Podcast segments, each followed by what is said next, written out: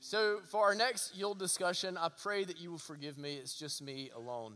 Uh, but this is something that I shared with our staff, and it's very simple. It's not particularly profound, but it is very practical and very helpful.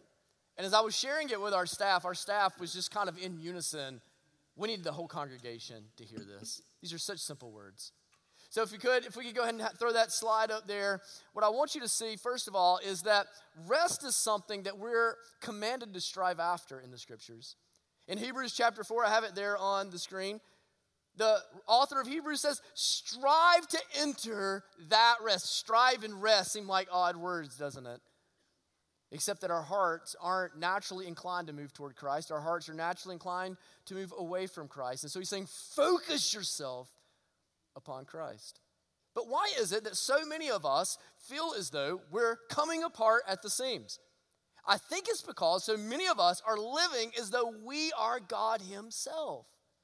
You know, in the beginning, God creates us. He creates us man and woman, and He creates us in His image, meaning that unlike anything else in all of the creature and he- creation, in heaven and on earth, we are like God. But we are not God. There's a difference, right? And that's why on the seventh day of creation, God rests. He doesn't rest because he needs to rest, he rests because I need to rest. He rests because he needs to build into my weekly calendar time to just be still. And we might say to be filled. So, for us, the first thing that we have to recognize is that we are limited containers. We are finite beings, and here it's represented by a water drum or a water tank. You know, we have this water tank right beside my house. My kids, they, Sarah, for some reason, every time, water tank, water tank, like that's us. We're the water tank, right? That is that we're meant to have varying levels of fill throughout our lives. And, and being a water tank, we have no power in and of ourselves to fill ourselves, do we? Someone has to fill us from the outside. So, there has to be an external factor that comes and pours into us. All we're able to do is to pour out. And so I want you to conceive of your life that way. I want you to conceive of your life that way. That we have this fill. Uh, if we go to the song that Andrew just sang, we might even say, This is the fount, right? This is the fount. This is the fount of every blessing, right? This abiding concept. John chapter 15. I am the branch, you are the vines. Abide in me. So you ought to you ought to produce, you ought to pour out, you ought to bear fruit, but you bear fruit only insofar as you are poured into by me, by your connection. That is that we as limited creatures are meant to be conduits of God's glory. Conduits of God's work throughout this world. That, that we're just, He's channeling it through us. But too often, too often, we are separating ourselves figuratively, like we understand theologically that we cannot separate ourselves from Christ. We've been covered this in Romans chapter 8. But we do in our spirits distance ourselves from the Lord, don't we? We stop resting and abiding in the Lord. We, we, we start trying to do things all under our power and according to our schedules and in our ways. And we can feel ourselves, sense ourselves, become anxious as we begin to empty. So, what we should see here is that maybe we all start up here. But then suddenly, suddenly, we the, the, the, the, drain empties, the drain empties, and we end up somewhere down here. Well, this is all by Wayne Cordeiro, by the way. This is not original to me. I, I wrote his name there at the top for, so that he could have credit. But as we go down, what happens is, is when we get below this level, we begin to have anxiety attacks. We, we can just sense that there's something that's not right in us, that we're, we're trying to produce more than we're able to produce. And because we're pouring out and not being filled up at the same rate, suddenly, suddenly we feel anxious. Cordeiro, he says it like this that if your drain is faster than your fill, you're headed towards suicide. Can we just stop for a second and just ask the question, the uncomfortable question? How many of us, by that definition, are headed towards suicide? How many of us are headed towards suicide? How many of us are being depleted at a rate faster than we are being filled? How many of you this morning, as you're driving down the road, sometimes just feel like you almost have to pull over to the side of the road because your hands are shaking? Because you're having an anxiety attack. Well, if what we're prone to do when we come under these anxiety attacks is we're prone to double down, isn't it? That the irony is, is that what we typically cut out first when we feel overwhelmed are the very things that fill our tank.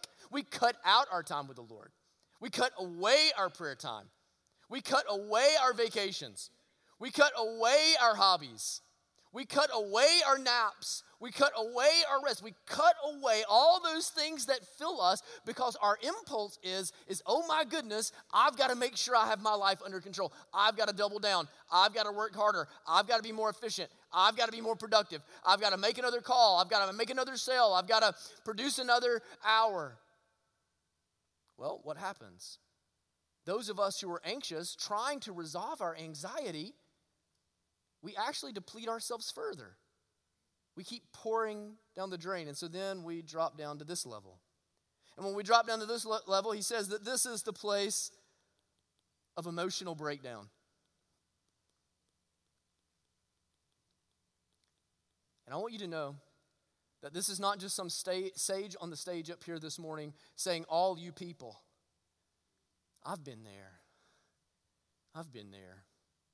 About five years ago, I called Andrew Nunnally on a Friday, so overwhelmed with, wor- with tears and worry and anxiety, I couldn't articulate a sentence. Just sobs. You ever been there? And what I came to recognize is that the reason that I felt as though I was coming apart at the seams is because I was attempting to live as though I was God.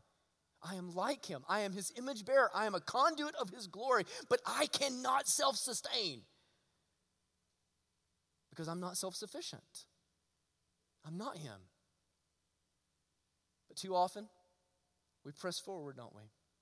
Even though, even though in the quiet of our house, even though when the kids go to bed, we just sit on the couch and cry, even though we feel as though we're having trouble to catching our breath and our heart is pounding inside of us, our human impulse is, well, I've got to do more then.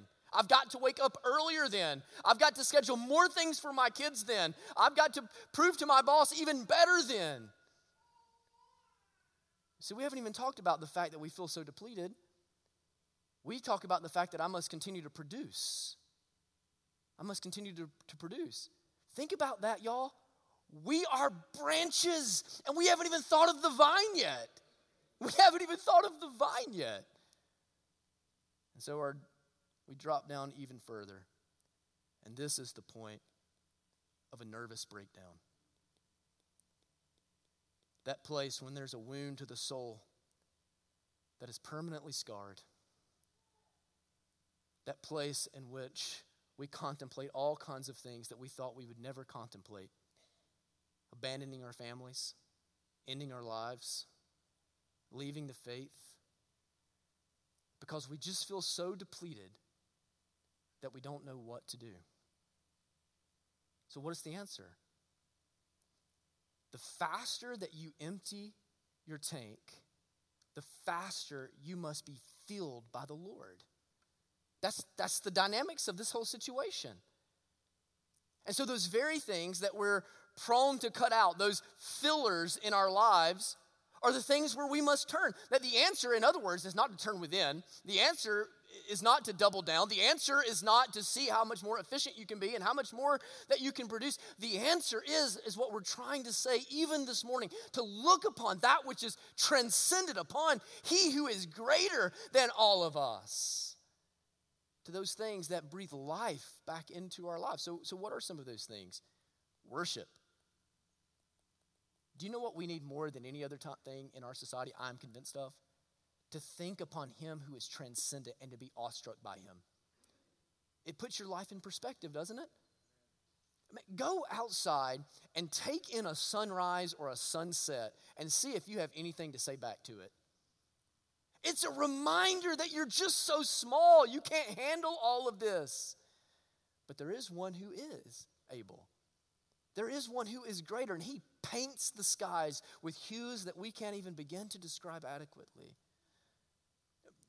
Prayer. How about this one, y'all? How about this one? This is in the Bible. Like, nap.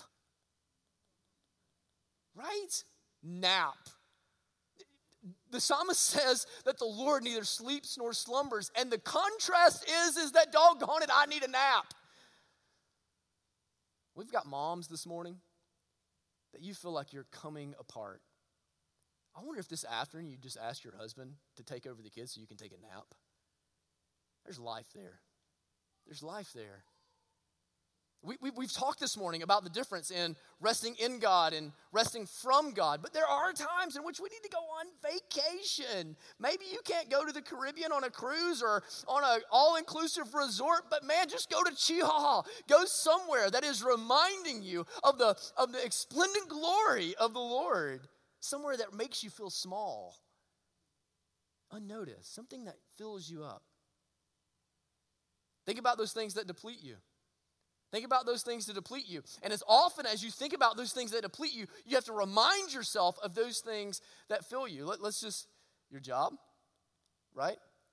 How many of us are spending not just our working hours, but our waking hours obsessed over our job? You're not built that way, man. You're not built that way. You can't handle that. Your job is just not that big.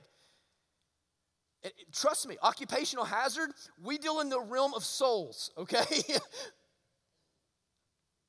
but sometimes I just have to go home and go to sleep and just recognize that the Lord, while I sleep, harvests the seeds that we've planted. That's abiding, isn't it? That's abiding. What about your in laws, right? Those deplete you. It's Thanksgiving. It's going to get uncomfortable this week. I love you, Rhonda, if you're watching this live. as often as you think about all these things that deplete you, all of them are prone to leave you dry and at the bottom of the barrel. And so, as often as you think of them, you must think of the Lord who reigns above them, who pours into you, who breathes life into your bones. Because you are like him, but you are not him, and you need him and the good news is, the good news is, is that he says, Come to me, come to me, that I might make you full.